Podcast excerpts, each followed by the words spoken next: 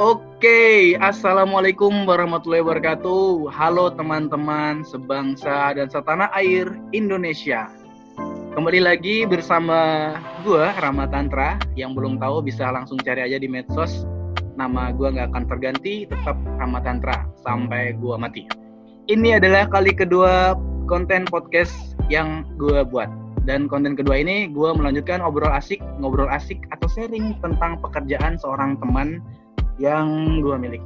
Sama seperti sebelumnya, nah kali ini gue mau ngobrol dengan teman baik gue, seorang wanita tangguh dari Indonesia Tengah yang menurut gue wanita ini super super keren. Aku kagum dengan beliau. Uh, beliau seorang wanita yang juga memiliki jiwa sosial kerelawanan yang di atas rata-rata menurut gue. Karena selain bertanggung jawab dengan pekerjaannya, dia juga punya tanggung jawab dengan gerakan sosial. Mantep nih. Nah, kurang lebih selama setengah jam kita akan ngobrol dan bertanya-tanya banyak hal tentang pekerjaan dia dan mungkin kita bisa minta tips bagaimana membagi waktunya dengan aktivitas pekerjaannya yang luar biasa tapi dia masih bisa produktif juga di aktivitas gerakan-gerakan sosial. Oke, langsung aja kita sambut wanita yang tidak ingin disebut lebih tua tapi lebih ingin disebut lebih dewasa dari aku. halo Mbak Tuti. Halo, halo, halo. Wow. Halo. Apa Uh, kabar aku manggilnya Mbak? Mas Rama atau apa nih? Panggil nama aja deh. Oh ya sudah Rama aja. Iya, oke. Mbak Iya, Tuti, iya, iya, iya. apa kabar Mbak? Kabar baik, alhamdulillah. Eh, Di sana gimana si- sekarang situasinya di kota? Eh Mbak Tuti lagi di mana nih? Lagi di rumah aja. Di rumah aja. Sesuai hashtag, iya. Mantap dong. Selama masa pandemi ini Heeh. di rumah aja ya? Eh, nggak juga di rumah aja literally gitu, cuman eh, memang lebih banyak di rumah kalau nggak lagi ngantor gitu. Oke. Eh btw Mbak Tuti, di mana sih kotanya? Biar teman-teman tahu nih. Oh, eh, oh ya tadi belum disebutin ya. Di Banggai, tepatnya sih di Luwuk, Luwuk Banggai, Sulawesi Tengah. Eh, kalau dari Makassar, flightnya cuma sejaman gitu deh. Boleh nanti jalan-jalan ke sini. Wow, tentu dong. Aku aja pengen balik. Iya, jadi teman-teman Mbak Tuti adalah teman baik aku yang saat ini berada di Banggai, Sulawesi Tengah, tepatnya di Kota Luwuk. Nah, kita langsung Iya. masuk aja ke topik nih Mbak Tuti. Kita ngobrolin Mm-mm. tentang pekerjaan Mbak Tuti. Mbak Tuti, eh, gimana pekerjaan selama pandemi ini? Kalau turun lapangan sih memang dikurangi, tetapi kita tetap ke kantor karena eh, apa namanya, walaupun melakukan pelayanan secara online, tetapi kan memang ada pendukung-pendukung yang lain yang harus memang ya memang harus dikerjakan di kantor begitu. Tapi untuk melayani eh, teman-teman dari desa, yaitu kita sudah online seperti itu. Wow. Oh iya, Gitu. tadi aku belum sebut. Mm. Mbak Tuti pekerjaannya apa ya? Iya iya iya iya. Eh, sekarang sih lagi kerja di Ini podcastnya nggak nggak perlu disensor ya berarti ya? kan bukan swasta jadi nggak apa-apa. Oke. Saya Iya, teman iya, aku iya. yang sebelumnya nggak nggak boleh disebutin katanya perusahaan. Oh begitu. Kayaknya nggak apa-apa deh. Nggak apa-apa, Disebutin aja. Di mana tadi Iya, Mbak? Di dinas Dinas eh, kabupaten, provinsi, kota. Kabupaten Banggai. Wow. Jadi eh, teman-teman Mbak Tuti adalah salah satu teman baik aku di Luwuk Banggai dan beliau adalah seorang ASN Mbak ya, benar ya sebutannya ASN ya? Ya. Oke, ASN di Ya. dinas di Kabupaten Banggai. Oke. Mbak Tuti, pertanyaan berikutnya adalah Ada contekannya ya, harus biar uh, biar rulesnya itu enak. biar terarah. Ah, benar harus benar benar benar. melihat. Anak Oke. muda memang harus punya perencanaan. Anda muda kan? Baik, baik, baik. Oke. Oke, pertanyaan berikutnya Mbak. Mm-mm. Sudah berapa lama Mbak Tuti menjadi ASN? Hmm, sudah berapa lama ya? Sudah nggak kehitung waktu kayaknya deh. Ya kehitung waktu atau emang nggak mau disebutin nih?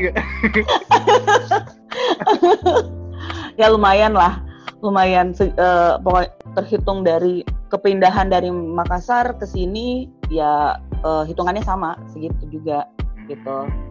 Oke, mungkin pertanyaan dirubah. Sejak tahun berapa ah, boleh. jadi ASN? tetap ya. oh, tetap tetap ketahuan ya kalau bilang dari Itu tahun. Ya. ya kan, ya kan nggak tahu, ya kan yang dengar nggak tahu Mbak Tuti de- dengan aku sekarang harus umurnya kan Uh-uh. nggak kan kita nggak publis publis umur nih. ya. Ya lumayan lah, lumayan.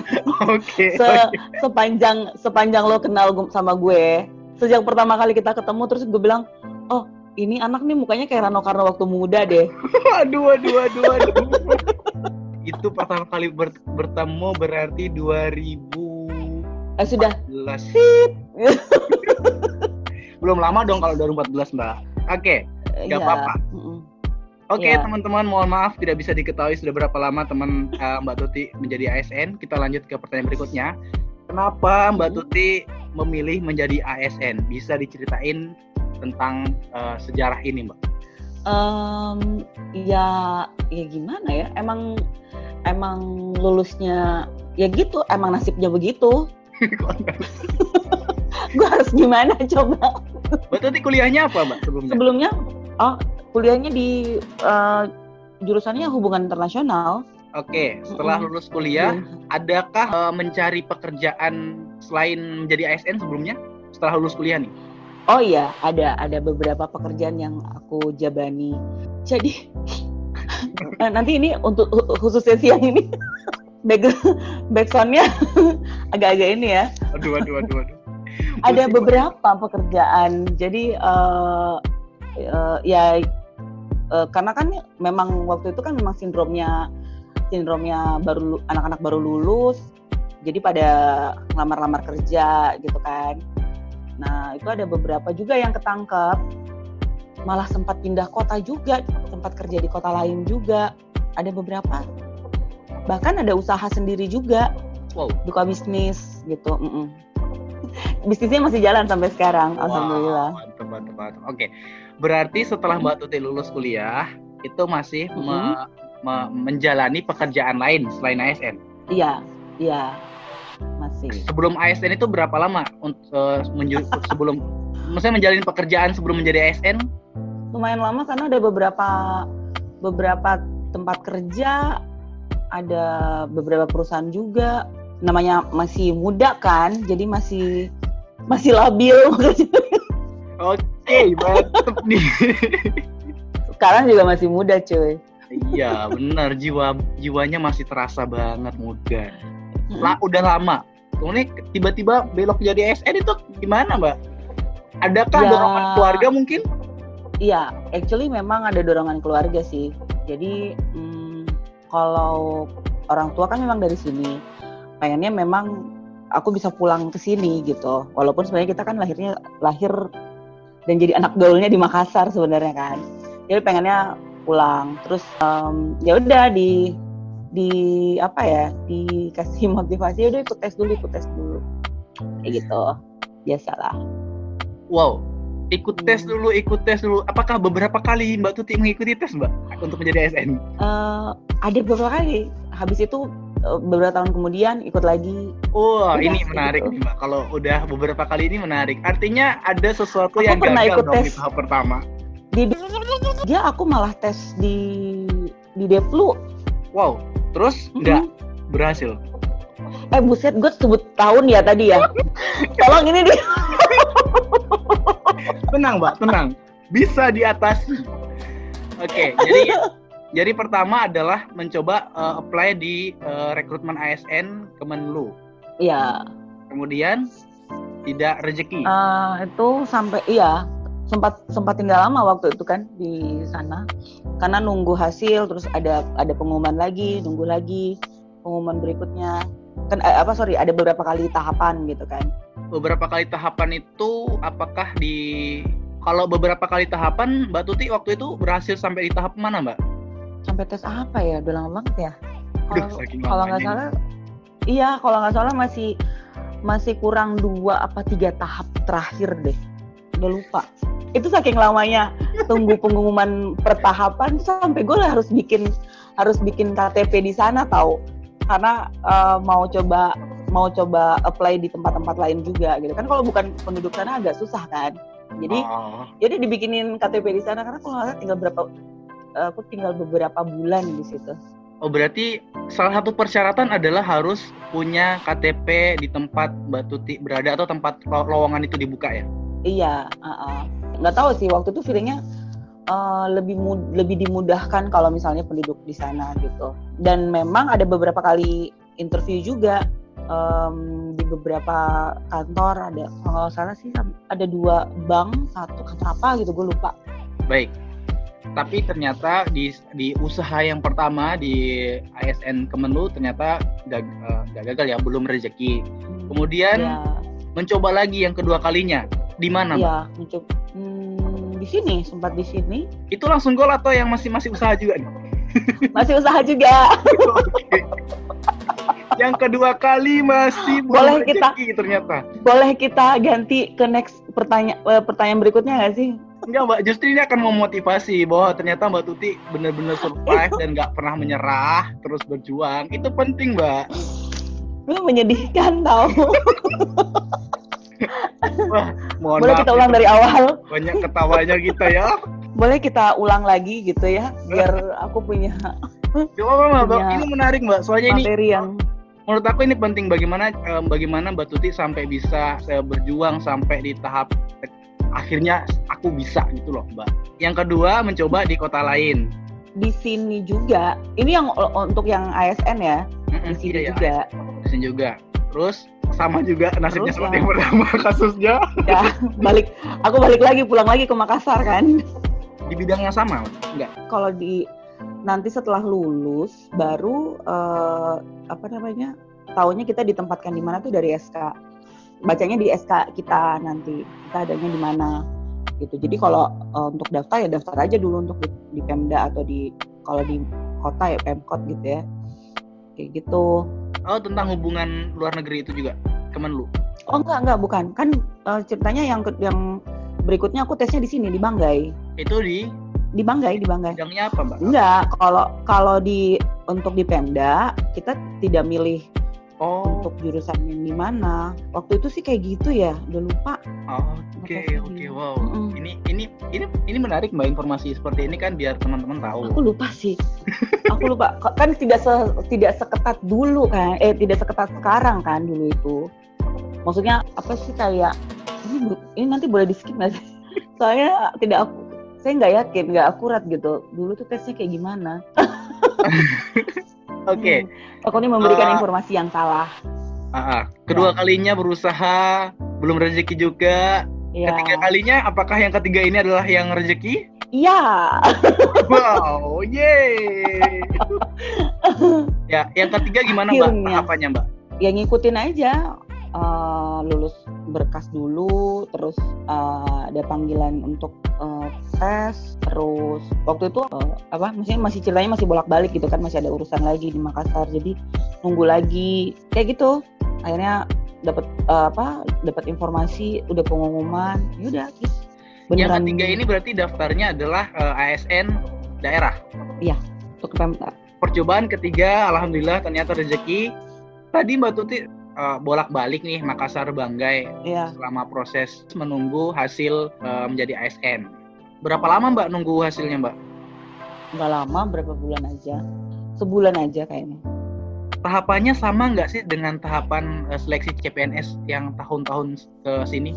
Sekarang seka, makin ke sini mak, makin ini ya, makin bukan ribet. Sebenarnya lebih bagus karena yang tersaring tuh benar-benar yang punya kualitas gitu. Lebih bagus sih sebenarnya. Aku pengen Maksudnya bilang gini, berarti, berarti yang dulu nggak bukan bukan. Tolong diedit lagi. Oke. Oke oke. Ya uh, makin ini sih uh, makin apa namanya ya untuk menemukan untuk menemukan eh, orang-orang uh, pilihan kan memang seleksinya harus lebih ketat gitu kan namanya saja orang pilihan kan jadi memang memang beda sih agak kan orang-orang beberapa yang bilang oh ini lebih susah sih ini lebih ribet tapi buktinya ada yang lulus gitu kan so yeah. Iya. uh, menurut saya sih ini adalah inovasi bagi pemerintah untuk uh, menemukan orang-orang pilihan di publik ini seperti itu. Berarti ada uh, perkembangan perubahan dalam proses mm -hmm. uh, merekrut ASN ya Mbak ya? Iya, iya. Dan itu ya. dan itu menurut Mbak Tuti itu lebih baik jadinya ya sekarang ya Mbak? Iya. Oke. Okay. Uh, aku aku penasaran dengan proses seleksinya Mbak Tuti apakah sama seperti sama dengan yang sekarang sama kayak ada beberapa tahapnya itu yang cat, yang CAT terus Oh, waktu itu kita nggak ada, belum ada. Oke. Okay. Uh, zaman kita, zaman ya kan. Oke. Okay. Oke, berarti hmm. dari dari dari segi proses dan tahapannya uh, beda ya dengan Mbak Tuti. Iya, iya. Oke. Okay berarti ada kemajuan yang bagus untuk iya untuk negara kita menseleksi uh, eh, ASN ASN yang kompeten yang lebih baik ya Mbak di untuk negara kita. Iya. Baik, ini sudah sangat panjang di topik-topik ini mau bosan juga ya ternyata. Ya gitu dong, coba diganti topiknya. baik, baik. Selanjutnya Mbak mau nanya, ini penasaran lagi nih. Hah? Menjadi Apa? ASN jangan, apakah Jangan tanya umur dan berat badan ya. Hmm? enggak enggak itu nanti kena apa kena pasal shaming oke okay, mbak pertanyaan berikutnya apakah menjadi ASN itu mbak Tuti merasa ini passionnya mbak Tuti ini selama menjadi ASN uh, eh, tentunya di awal-awal itu karena masih ada namanya transisi ada eh, hal-hal uh, yang ada hal-hal yang berubah kan. Uh, tapi ya ya kebanggaan tetap ada pasti ada kebanggaan. Karena um, untuk sampai di sini lumayan berduri nih ber, berbatu nih jalan di belakang gitu kan. Nah um, eh gimana tadi pertanyaannya? Apakah ada? Apakah pekerjaan ASN yang Mbak Tuti jalani itu sesuai dengan passionnya Mbak Tuti? Oh ya nah alhamdulillah nggak tahu gimana memang ditaruhnya di apa dapatnya di dinas. Which is uh, aku tuh memang lebih suka suka memberdayakan orang gitu kan. Wow memberdayakan di lingkungan sekitar gitu. Jadi ya kayaknya memang sudah jalan jalan yang dikasih sama Allah ya seperti ini gitu. Berarti... dibilang passion ya ya ya, ya. nyaman dan enjoy dengan pekerjaannya ya mbak ya berarti ya? Iya. Nyaman lama-lama bisa jadi sayang gitu kan. Aduh. dengan ngomong-ngomongin sayang mbak. Pedes. Oke jadi uh, karena mbak Tuti ditempatkan di uh, bidang pemberdayaan di sinilah hmm. merasa mbak Tuti merasa wah ini senang banget nih nyaman banget dengan tempatnya mbak Tuti menjadi ASN saat ini ya mbak ya gitu ya iya wow menarik menarik menarik menarik uh, apalagi ya selanjutnya ya?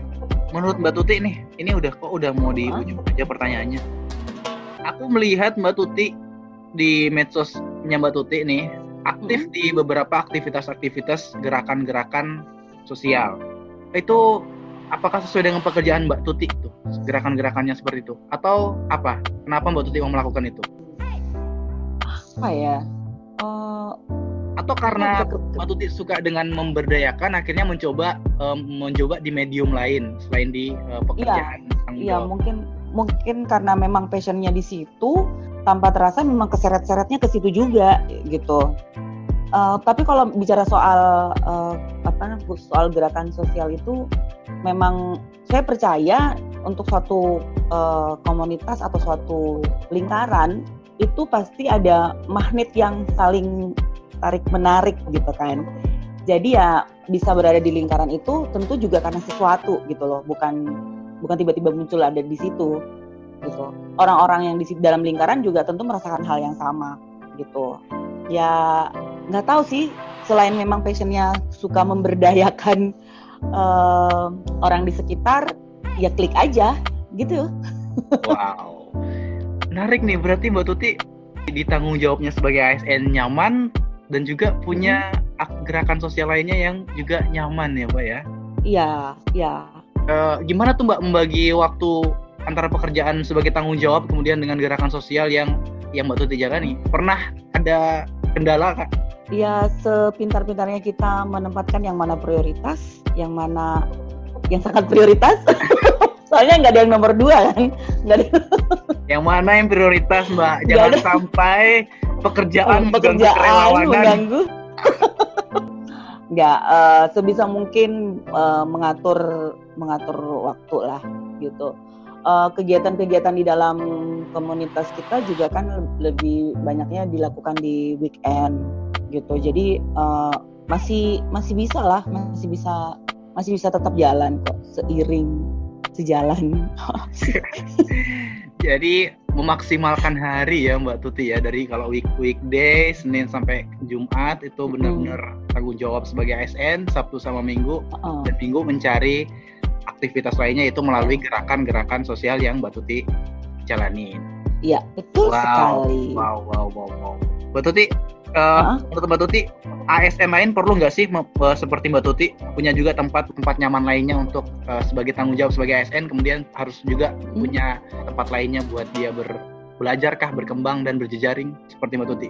Eh, saya rasa bukan hanya ASN aja ya Ram, semua orang pasti punya sisi lain. Jadi eh, misalnya dia, jadi even dia misalnya kerjaan yang lain pun bukan ASN, tetap dia masih membutuhkan em, lingkaran lain untuk kebutuhan sosial, gitu.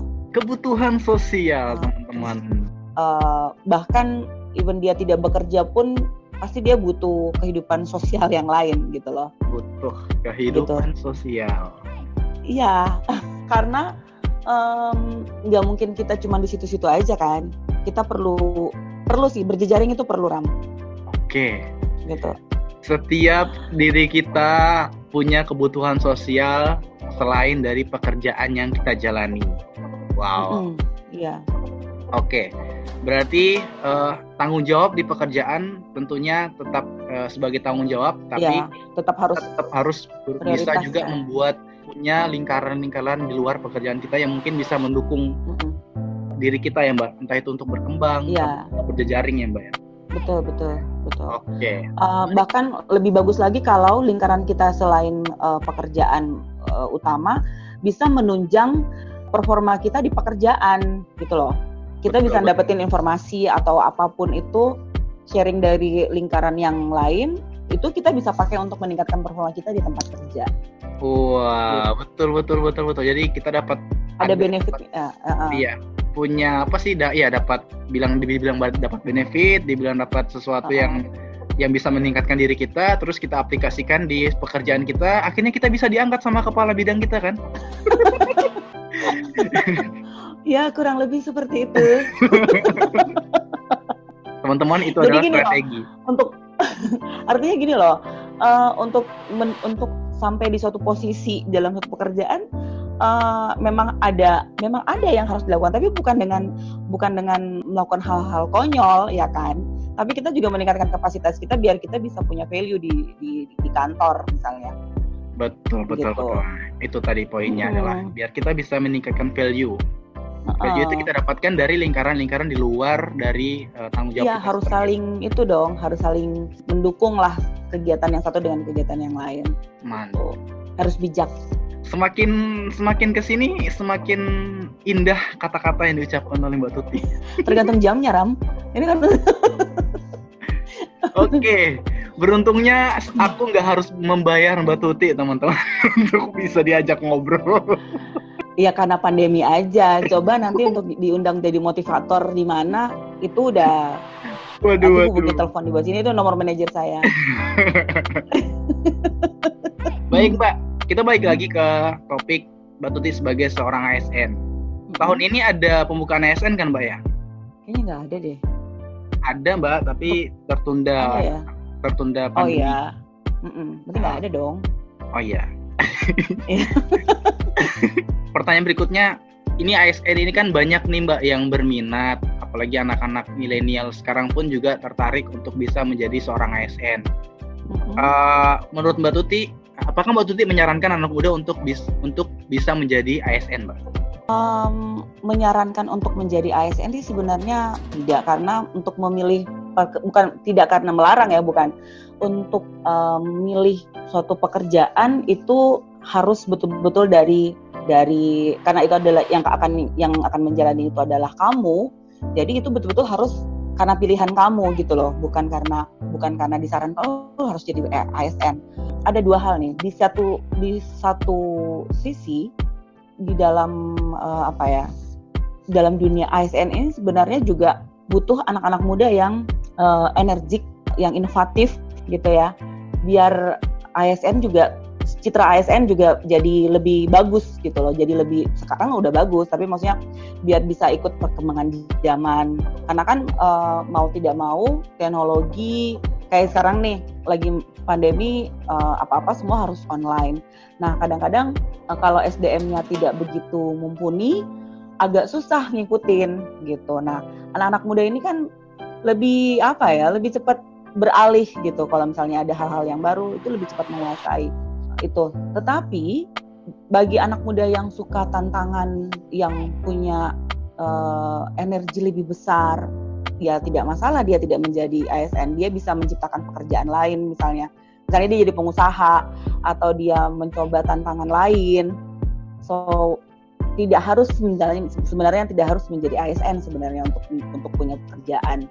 Tetapi kalau kamu betul-betul betul-betul mendalami, betul-betul bisa disiplin dan bertanggung jawab dengan pekerjaanmu jadi apa pun apa pun pekerjaanmu gitu loh itu tetap oke. Okay. itu pasti apa ya kamu tetap kece deh gitu. Jadi apa ya ya kayak gitu deh. Menarik sekali mbak Tuti ya. Sebenarnya uh, lebih menyerahkan pilihan kepada teman-teman muda untuk mau bekerja menjadi apa ya. Sesuai dengan hatinya dia sesuai dengan keinginannya dia ya mbak ya. Iya. Oke. Okay. menarik nih ini informasi jadi ASN juga kece kok Iya benar. ASN tuh masih membanggakan calon mertua.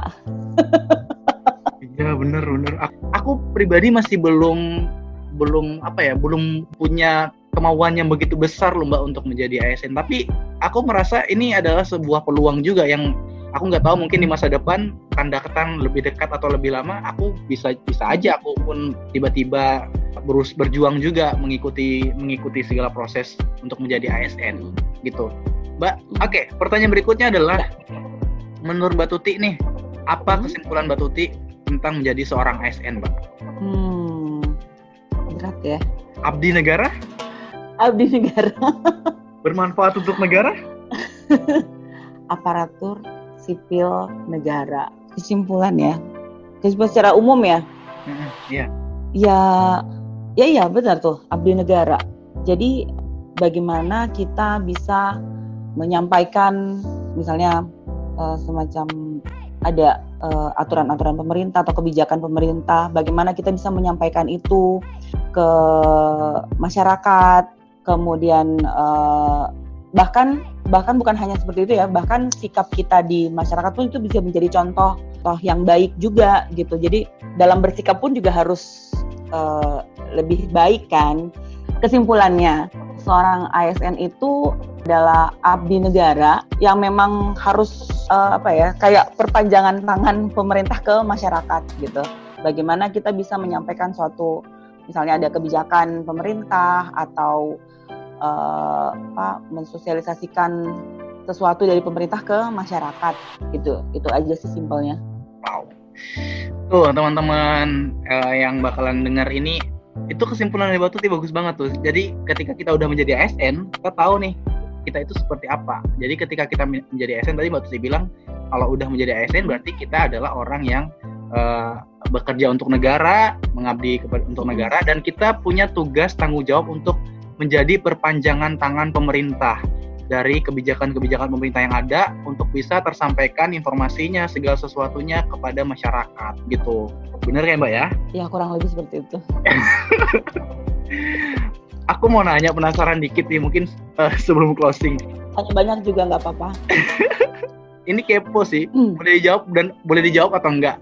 Berdampak nggak sih oh, ya. situasi pandemi saat ini Mbak dari di pekerjaan Mbak Tuti? Gaji kepotong nggak Mbak? Gaji alhamdulillah enggak sih, tapi memang ada beberapa ada beberapa kegiatan yang tidak bisa kita lakukan karena jadi gini, aku kan kerjanya di pemberdayaan yang mana memang lebih banyak uh, lebih banyak ke lapangan ke langsung ke desa. Nah dalam masa pandemi ini kan sangat tidak mungkin untuk sering-sering turun ke desa gitu ke ke daerah. Jadi ya memang berpengaruh banget. Kemudian um, karena kita harus melayani online, jadi kadang kadang-kadang juga waktunya udah lewat dari jam kerja nih. Karena ya mungkin teman-teman di desa juga ya udahlah mumpung masih buka kan nggak nggak ada batasan waktu kan. Jadi kadang sampai jam 10 malam masih ada yang masih ada yang ngirim uh, dokumen atau apa masih ada yang telepon konsultasi kayak gitu gitu jadi berpengaruh di jam kerja aja kalau uh, ada beberapa kan memang sebenarnya di daerah sini tuh selama pandemi ini ada beberapa bulan kemarin tuh kita kerjanya dari jam 8 sampai jam 12 siang aja sebenarnya. Tapi uh, di dinas kita tuh ya tetap aja pulangnya sore dan sampai rumah juga tetap aja masih melayani gitu karena kan semuanya bisa dilakukan uh, secara online. Jadi ya kayaknya jam jam kerjanya yang jadi tidak teratur.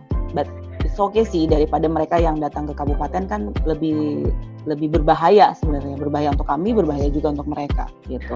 Wow, ini totalitas banget sih. Kalau dibilangnya dampak berdampaknya adalah di jam kerja, artinya itu benar-benar seorang abdi negara. Mbak Tuti adalah seorang abdi negara yang totalitas. Oh. ya emang bukan hanya gitu, bukan hanya saya aja Ram ada beberapa eh, teman-teman ya. lain juga di, di kantor seperti itu iya iya hmm. pas dan ya. pasti ini juga dialami oleh uh, eh, ASN ASN di tempat lain di kota-kota lain ya mbak ya hmm. gitu ya. tapi tapi ya, alhamdulillah gajinya tidak sehat. terpotong iya oke okay.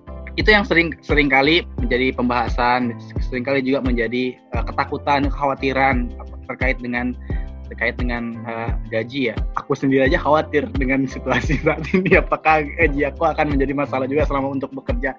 Berarti alhamdulillah Batuti pun masih bisa menerima rezeki yang sama tidak ada Amin. tidak alhamdulillah tidak ada kendalanya.